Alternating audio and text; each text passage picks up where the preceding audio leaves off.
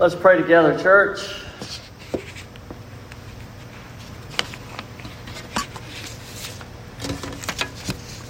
Lord, open our eyes to, to the wonder of who you are, that you are worthy of our praise, and as we raise our hands to you, you are worthy of us to worship you with hands lifted high, with hearts humbled low, and with joy and passion in our spirit. Lord, open our eyes this morning as we come into your word. We are humbled. God, your word a, has authority over us. Make us, change us, transform us, Lord. In Jesus' name we pray. Amen. For many years, I looked forward to uh, the summer, uh, and I can remember uh, many years uh, all checking day by day to see where Lance Armstrong was in the Tour de France. And uh, I always enjoyed watching and listening and following him cycle. And if you're not familiar with Lance Armstrong, uh, from 1999 to 2005, uh, he won the race known as the Tour de France, which is the biggest horse cycling race in the world. And I can remember driving to youth camp with my prior church uh, and listening to where he was each stage, and, and he always did so well on the climbing. And when he got to the mountains, he would begin to take over. And for seven years straight, uh, he won the Tour de France.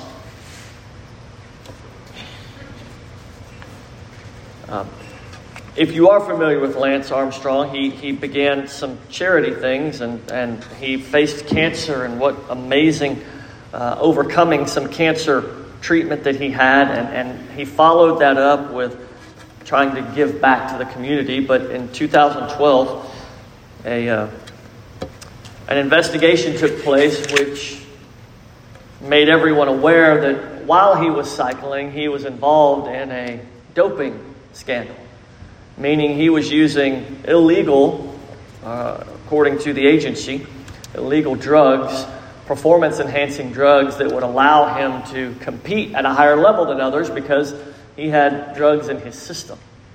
And not only did he participate with, uh, with these drugs, but he immediately denied that he did that until 2013 in a famous interview with Oprah Winfrey in which he finally admitted that he, he, he did that. The fallout was, was not light. The cycling agency took away and stripped all of his victories from him. And so from 1995 to two, 1999 to 2005, there are no winner. There was no winner to the Tour de France because that was the price that he paid. Not only that, it was public humiliation, the loss of his family, legal battles, the loss of sponsorships, and the tarnished and ruined reputation as quite possibly one of the greatest cyclists of all time. There were severe consequences to his great victories because he did not do them the right way. As you have your Bible this morning, I want to invite you to open up to 2 Samuel chapter 24. It is the final chapter of 2 Samuel. Uh, there are many chapters in David's life, and uh, we will look at one of the final chapters of David's life, and uh, it is not as popular as the one we looked at last week, which was David and Bathsheba.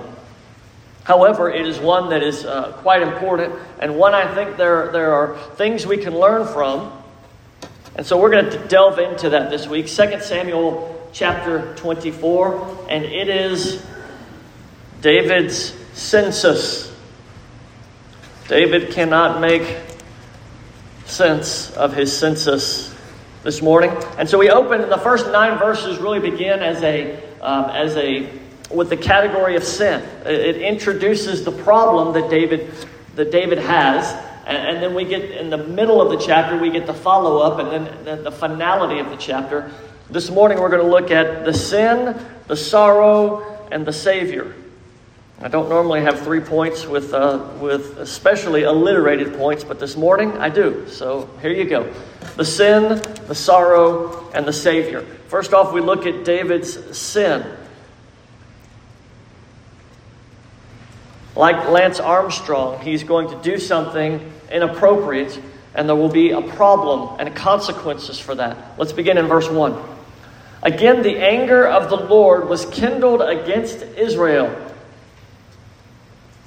and he, the Lord, incited David against them, saying, Go, number Israel and Judah. Go, number Israel and Judah. Was the temptation for, for David. Now, some of us wonder why, was, why is it wrong to number Israel and Judah? And, and the easy answer is well, we don't know. But we do know it was wrong because David is going to confess for doing it later. But, but one of a couple of reasons it could be. It could be that David took this census and didn't even give to God the census tax that, that he was allotted.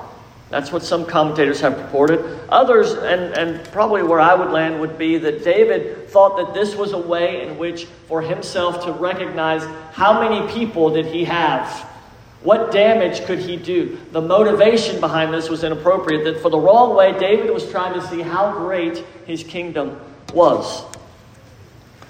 Now, what else is, is interesting is that we see Chronicles say it uh, even a different way. And I've got the wrong verse there, uh, Craig, my fault. Um, but Chronicles says that Satan incited David to take this, this census. Uh, so this is interesting that in the Chronicles passage we have Satan inciting David, but here in the Samuel passage, which is a parallel passage, same thing, we have the Lord inciting David. So what do we do with that? This is a problem that some have come up with and said, look, how do we reconcile that in Chronicles Satan is inciting David and in Samuel, the Lord is inciting David. What do we do with that? And the question comes up uh, who incited David? Was it the Lord or was it Satan? And how do we answer that? If you are, are working through this passage and you see that, what do you do? Do you just keep reading? Or do you stop and say, wait, this said Satan here in, in the Chronicles parallel passage, but it but over here it says the Lord did it. What do you do with that? And, and hopefully you look and you go, well, I, I got to figure this out. Now, we know for certain that the chronicler was looking and had complete knowledge of the Samuel, which was written hundreds of years earlier. It's not like it was a mistake the chronicler chose to write that Satan incited the Satan incited David, while Samuel or whoever wrote for Samuel uh, didn't. Thank you, Nate. First Chronicles 12 1. No, 1 21. 21. First Chronicles 21. What do we do with this? And, and here's what we get to is this Did the Lord incite David or did Satan? And the answer is, is yes. Yes. Yes. They both did in some way. And let me give you some illustrations of how that, of how that works out. In the scripture, oftentimes we see the Lord employing demonic powers to accomplish his will. And that is not to say that the Lord is creating evil. I'm not saying that. But I am saying that oftentimes the Lord has created means by which he uses for his greater purposes. And this is not a concept foreign to you if you've read the Bible very much or you've been around church because you remember the story of Job. And in Job chapter 1, verse 8, the Lord says to Satan, Have you considered my servant Job? That there is none like him on earth, a blameless and upright man who fears God and turns away from evil. He, he presents Job to Satan for testing. Okay, well, I, am used to that one. That one doesn't sound crazy to me. But how about Micaiah and the prophet Micaiah? We studied him here before. I'm going to remind you in 1 Kings chapter 22. A spirit came forward in the counsel of the Lord, very similar to the counsel that was in Job, where, where the, um, the Elohim were before God, the spirits were before God. They came before the Lord, and, and the Lord, and he, he's asking, Who will go and take care of this for me? And, and the, the Lord, the Spirit comes to the Lord and says, I will entice him. And the Lord says, By what means? And the, the demonic spirit, this other spirit, this evil spirit says, I will go out and I will be a lying spirit in the mouth of King Ahab's prophets. So the Lord replies, You are to entice him. You shall succeed. Go and do so. If you read the book of Revelation, you also see that in chapter 9, 12, and 16, the Lord employs demonic spirits or demons to go about and accomplish his purpose of judging the wicked. God created all things. He even created the spirits that do not that, that promote evil. Why does this matter? Why, do I even spend time on Sunday morning sharing this with you? And it's, uh, it does matter. Because what we see is that God's hand is sovereign over all things. God created all things. He created heaven, He created hell, He created angels, He created demons, He created people who do good things and people who do bad things. God is sovereign and He's ruling over all of those things, and it matters because God uses all of what He created to accomplish His greater purpose. And if we miss that, we miss some of the glory of God. God has a greater purpose that He's working and He's accomplishing to do things that He, he are in His will. Let me give you uh, an example.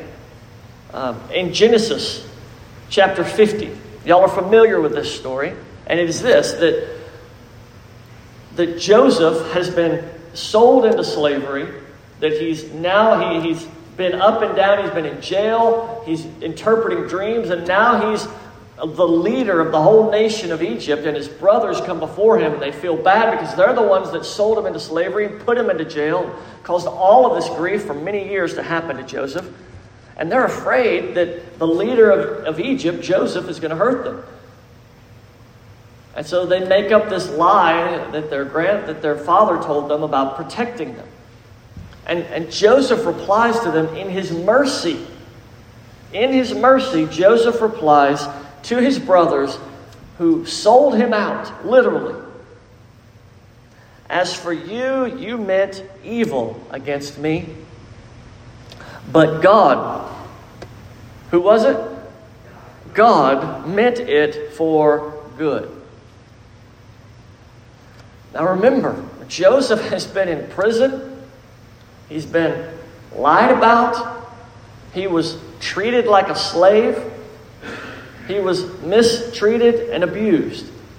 And Joseph, in his mercy, goes to his brothers and says, God meant this for good. This is a part of God's greater plan and purpose. The Lord has this as a part of his purpose to bring it about that many people should be kept alive. And they are today.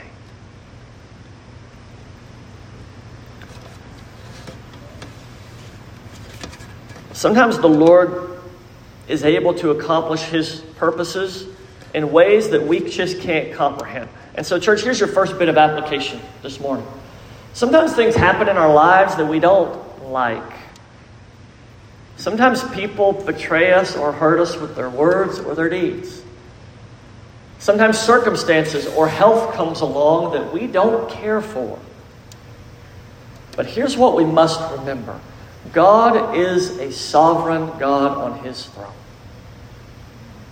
And oftentimes he ordains things that you and I do not care for or do not like. But he does them in order to accomplish his will, which is much better than what our will is. And there are times that we are tempted to even be angry with God because he's allowed things to come to pass that we really don't like. Here's the great hope for us. The prophet Isaiah put it this way His ways are higher than our ways, His thoughts are higher than our thoughts. He has things and plans that we cannot comprehend. Christian, this is the place where we must come to say, I trust you, God. I don't comprehend it, I don't know why, but I trust you, Lord. And if you haven't come to that place in your life where there are things around you you don't like, maybe you despise or dread them, we must come to the place in our lives and our hearts where we say, Lord, I don't like it, but I trust you because you are on your throne and you are working things bigger than just my circumstance here. Now, we get a hint in this story of what God's purpose may be. It's not every bit of information, but we do get something. Go back to verse 1 of 2 Samuel 24, and you're going to see that the Lord has a purpose in this whole thing playing out. Look, here it is.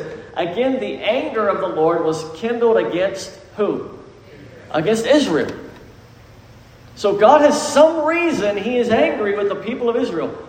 More than likely, there's some disobedience. They've broken a vow, which we read about earlier, a couple chapters, if you're, if you're reading through. A broken vow that Saul had kept. Maybe this is all related. But there is a reason that God's anger is kindled against the people of Israel. And so now the purpose that comes along is that David will be drawn into sin and tempted by this spirit. He will be tempted by the spirit to do something wrong, and then judgment will come. Consequences are going to come, and that will work out against God's anger against his people. Walk with me through this. There are difficult themes that we're dealing with today, but this is the first thing. God had anger against Israel for something, and he used David's willful and sinful heart to bring about judgment upon the people. Let me say that again. God's anger was against the nation of Israel, and he used David's willful and sinful actions to bring about judgment upon the people of Israel. Watch how it plays out. This is God's sovereignty. And at the end, I'm going to give you a hint. At the end, we're going to see Jesus today. I'm excited about that part. All right. Are y'all still with me? There's a problem. God is angry, and there's sin to be had, and there's judgment coming. So, verse 2. So the king said to Joab, the commander of his army, who was with him, Hey, Joab, go through all the tribes of Israel from Dan to Beersheba, from New York to LA, all across the nation, and number the people, that I might know the number of the people. But Joab said to the king, May the Lord your God add to the people a hundred times as many as there are, while the eyes of my Lord the king still see it. But why does the Lord, or my Lord, why do you, King David, why do you take delight in this thing. Why do you want to know how many people that there are? What, what, what's motivating you, David? What's in your heart that you want to know this? But the king's word prevailed against Joab and the commanders of the army. David is pushing through. Now, I want you to notice something. God, even in his grace, as Satan comes to tempt David, more than likely in his arrogance of wanting to know how many people there are. The Lord even provides Joab, a faithful commander to David, in many ways, to him to say, Are you sure you want to do this? He even brings the grace to say, David, are you sure that you want to do this? But David's heart is made up. His course is set. He is he is committed to this, this sinful deed that he's going to take place. So Joab, the commander, and the commanders of the army went out from his presence from the king to number the people of Israel. They crossed the Jordan. They began from Aroer. And from that city is in the middle of the valley toward Gad and on to Jazer. And they came to Gilead and to Kadesh, that is in the land of the Hittites. They came to Dan, and from Dan they went to Sidon. And they came to the fortress of Tyre, and to all the cities of the Hivites and Canaanites, and they went out to the Negeb of Judah at Beersheba. So that when they had gone through all the land, they came to Jerusalem at the end of nine months and twenty days. Nine months, twenty days, And Joab gave the sum of the numbering of the people to the king. In Israel, there were 800,000 valiant men who drew the sword, and the men of Judah, there were 500,000. So Joab takes his people from New York to LA, all across the land of Egypt, of Israel, and numbers the people. I had a church member ask me this week, why were the numbers different? Well, you compare the Chronicles 21 passage, 1 Chronicles 21 passage, and you'll see that the numbers are different. You can see there's 1.1 million who drew the sword in 1 Chronicles 21, 5 through 6, and 470,000 who drew the sword. What do we do with those numbers? And, and here's the best, uh, the best answer I have again. It's not like he didn't see the other numbers, so there's a reason why he's choosing different numbers. But you look in Samuel, there are valiant men. Valiant men who drew the sword. And, and what most commentators say is the, the reason for those differing numbers are it could have been they numbered men with the sword as in some were under the fighting age. It could have been that some were experienced or seasoned people in battle. Nonetheless, that's not the point of the story. The point of the story is this David continued in his sin and did what he wanted to do rather than what he was guarded against or advised not to do. And we move to this next section the sorrow. Lance Armstrong lost all of his titles. Lance Armstrong lost all of his clout. Lance Armstrong lost his wife. He lost his sponsors. Lance Armstrong lost it all because he did something the wrong way. Well, we get to verse 11 of 2 Samuel 24. And we have the great sorrow. We've had the sin, now we have the sorrow. When David, uh, but David's heart struck him after he had numbered the people. David said to the Lord, I have sinned greatly in what I have done, but now, O Lord, please take away the iniquity of your servant, for I have done very foolishly. Have you ever been there? Has your heart ever struck you? Maybe it was at your time of salvation for you, and your heart was struck. I, I remember, you remember the story of the prodigal son? I always think about this story. The, the prodigal son has taken his father's money, he's taken his father's um, love, and he's run off to do his own thing, and he ends up squandering all of this money. He gets into the, the pigsty, and he's feeding pigs which would be detestable for a Jewish man. And the Bible says, and he came to himself. He woke up. His mind was awakened. And this is similar to, to David. He, the Bible says his heart struck him. Have you been there? Have you been struck by your guilt before God? You know, our heart doesn't strike us when we think God is just accepting of everything we do, but when we recognize and realize God is holy and perfect and true, and that we have come and done something against His desires and His wishes, our heart strikes us. And this is the gift of the Spirit of God convicting us. In our Sunday school class, we looked at God granting repentance to people, that it is very clearly, according to the, the Bible, God granting repentance. And if your heart has struck you, you, you can relate to David. Oh God, how could I? David's heart struck him. Now, you know what's interesting? We, we've studied through David's life. In fact, last week we looked at sin is vile, but grace is great. That was last week. Remember? Some of you?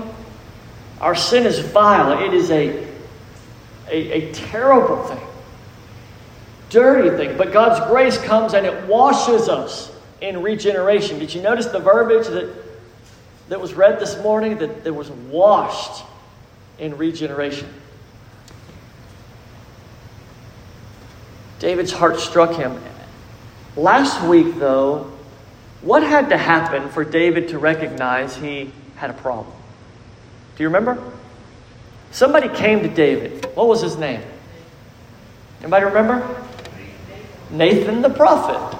Nathan came and he told them the story about the sheep and the, the rich man and the poor man, and they took the poor man's sheep to feed the rich man's guest. And, and Nathan said, What? You are that man. You are that man.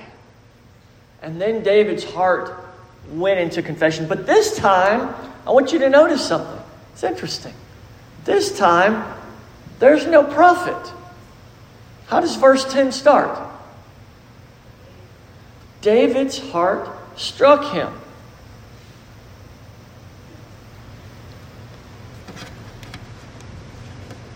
It was merely the Spirit of God coming to David, convicting him, and then comes the prophet.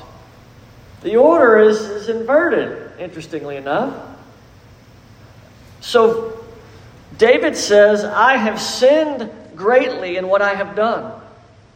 But now, O Lord, please take away the iniquity of your servant, for I have done very foolishly. Christian, are you here today? Maybe you can relate to David. Maybe you're in a place right now where your arrogance is driving and ruining relationships in your lives.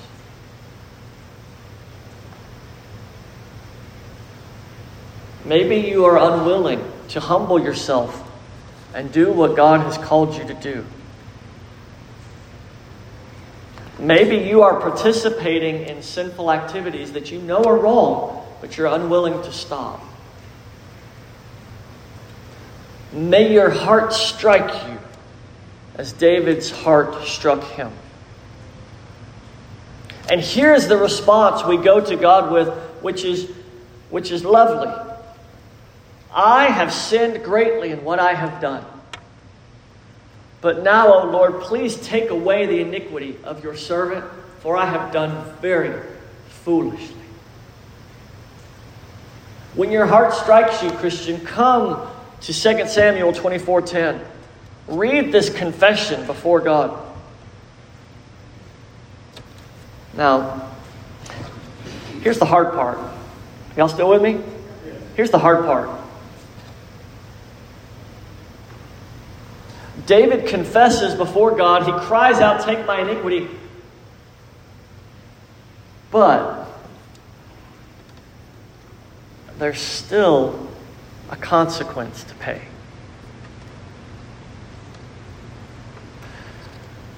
The Lord may take away the iniquity and the, the riding guilt that is upon David's soul, but there are still consequences to pay. And sometimes we get upset with God when there are consequences. Sometimes we get upset with ourselves when there are consequences. But nonetheless, they're there. And, and David arose the next morning, and, and the prophet Gad comes to him. And I can imagine maybe David is, is, is glad to see the prophet Gad come in and, and pronounce forgiveness on God's behalf. And as the prophet Gad comes in, he says to him, the, Lord said at least to, to the prophet Gad, Go and say to David, Thus says the Lord, three things can I offer you. And, and what is David ready? He's, oh, three things. Okay, okay. What are they? Choose the best, that which I might do to you.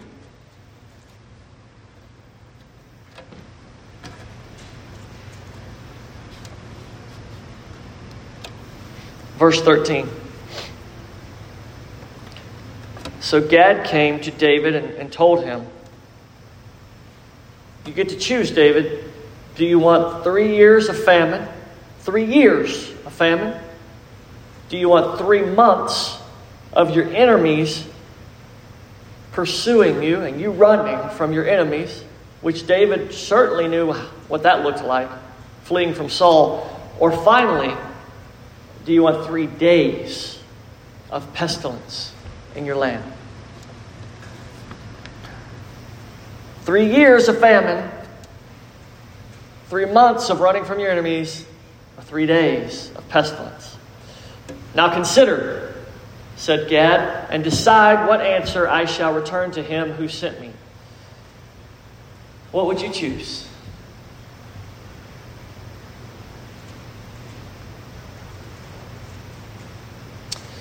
David said to Gad, I am in great distress. Let us fall into the hands of the Lord, for his mercy is great, but let me not fall into the hands of man.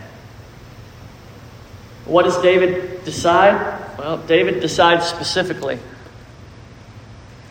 that he doesn't want to be at the mercy of another man, but rather, David wants to be at the mercy of his God. And so he chooses. Lord, I'm at your mercy. I want to take judgment from you. Now,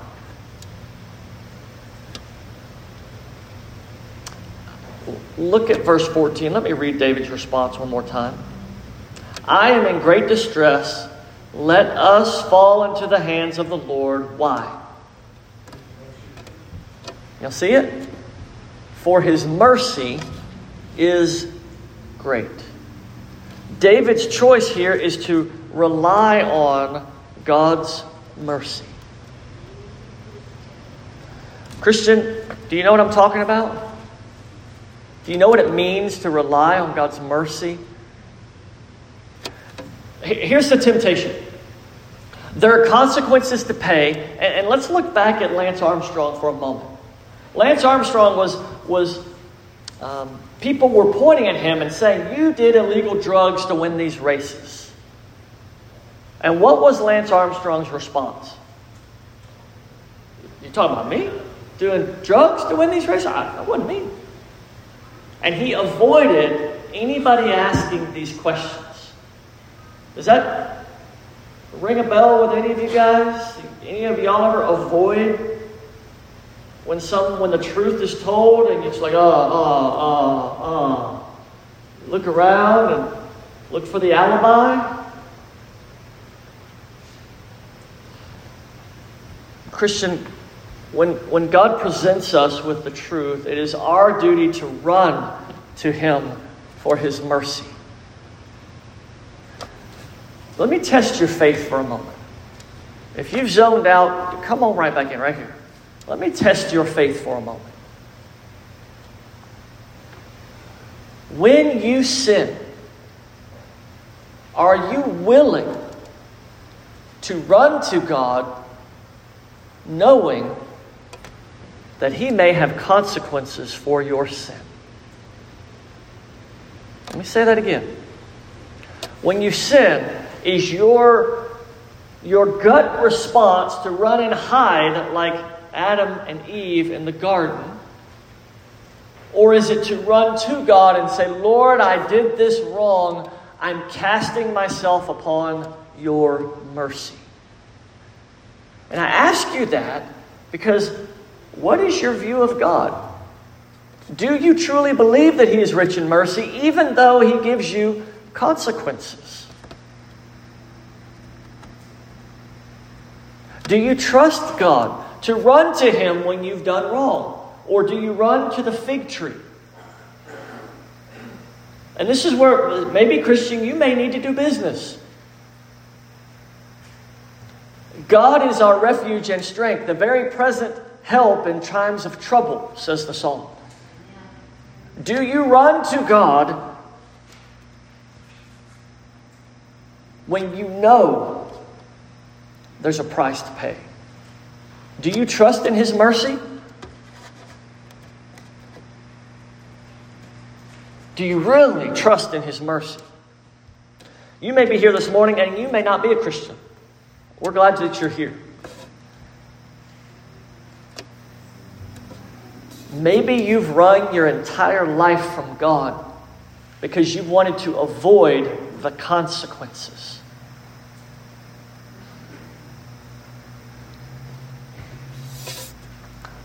God is a God of justice, but He is also a God of mercy.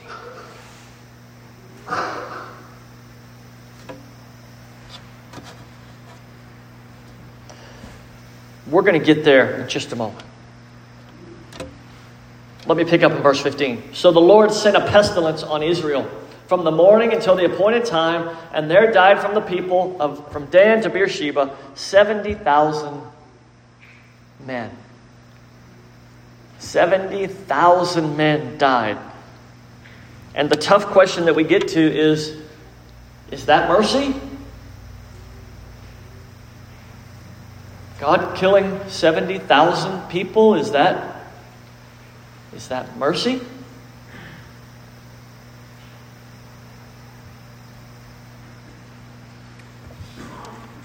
What do you do with that?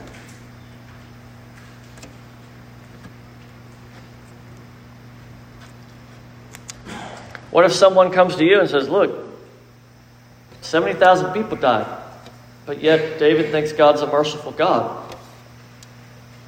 How do you respond? What do you tell your son, your daughter, your friend, coworker? That doesn't look too merciful to me.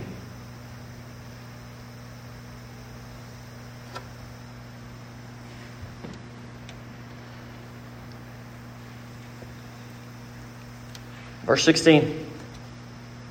And when the angel stretched out his hand toward Jerusalem to destroy it, the Lord relented from the calamity and said to the angel who was working destruction among the people, It is enough, stay your hand. Stop.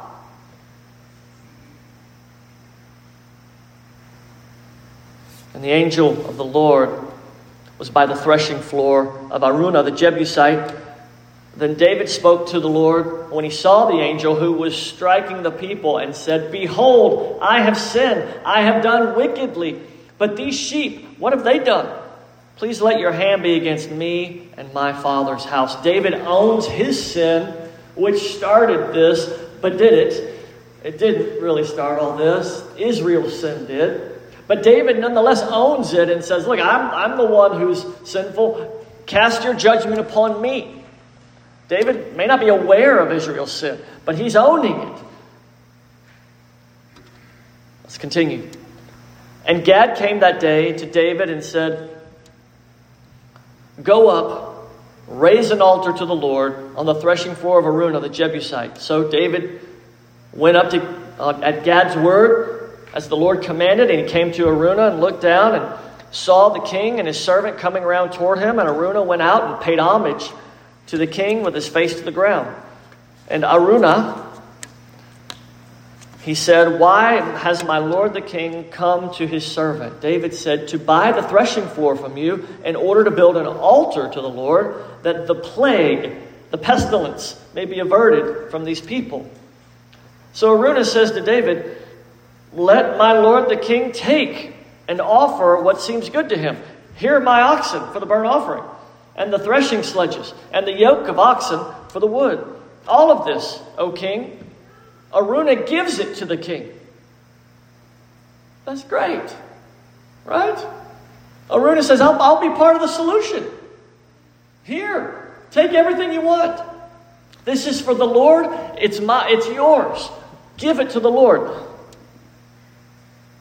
But the king says to Araunah, No, No. But I will buy it from you for a price. I will not offer burnt offerings to the Lord my God that cost me nothing. Let me close out this, this story. Okay? This place, Araunah's plot of land, was the place that 900 years earlier a guy named Isaac was walked up a mountain to be sacrificed before the Lord by his father Abraham. And the Lord provided an offering so that Isaac would not be killed. Same place. This place was also purchased and the place where the temple would be built. where millions upon millions of sacrifices would be made in the name of forgiving sin. Throughout the Mosaic covenant. This place was also the place where you could look and cast your eye on a hill called Golgotha, the place of the skull, where a newer and better sacrifice would take place that would kill the pestilence, that would not kill merely 70,000, but would affect every human being on this planet. But God, in His mercy, sent His Son so that not everybody would get what they deserved. Many, whoever is in Christ, would receive mercy. Mercy from the hand of God through His Son, Jesus Christ. So, Christian, if you're here this morning and you say, well, 70,000 people, that doesn't sound very merciful to me. Did you forget the number of people in Israel? Those, those big numbers? 1.1 million drew the sword.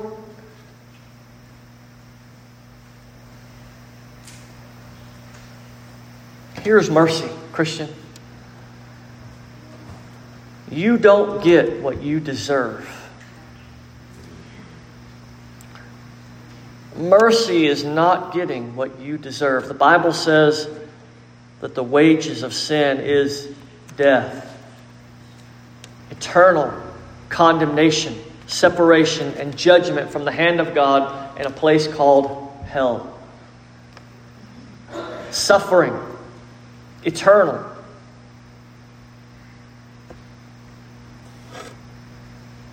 Can read the parable that Jesus gave in Luke with the rich man and Lazarus. Suffering, yearning for relief but God demonstrates his love for us in this. While we were still sinners, Christ died for us. I didn't hear amen. I heard one little amen. But God demonstrates his love for us in this. While we were still sinners, Christ died for us. Amen. In this place, God's mercy conquered sin. Christian, in your heart, God's mercy has conquered sin. Friend, if you are here and you don't know Christ, today is the day that God's mercy can conquer sin in your life. And you come before God and you say, I will not offer anything before God that doesn't cost me anything. That is how we respond. God, you deserve. Your great mercy has pardoned me. I will give to you my life as a living sacrifice. And it will cost me everything because I am no longer the ruler of my soul and my day to day actions. Lord, I am humbling myself before you. I repent of my sin and I come to say, You are my God, my sovereign God, and I trust you. Do you trust Him? Do you trust His mercy? Do you believe it, Christian? Do you believe His mercy abounds? Are you willing to give Him yourself and your future and who you are and say, Lord, whatever the cost, I trust you, I trust you, I trust you. Your mercy is great, and your steadfast, undying, unending love endures forever. Do you trust Him? Yes. Let's pray together. Father, we trust you. What a great message you have given to us of the mercy that it conquers sin. Lord, if there are any souls in this room that need to be conquered by your mercy, Lord, move upon them, awaken them, show them great mercy today. God, may they rise and say, Jesus saves me. I am a sinner that repents. Jesus saved me.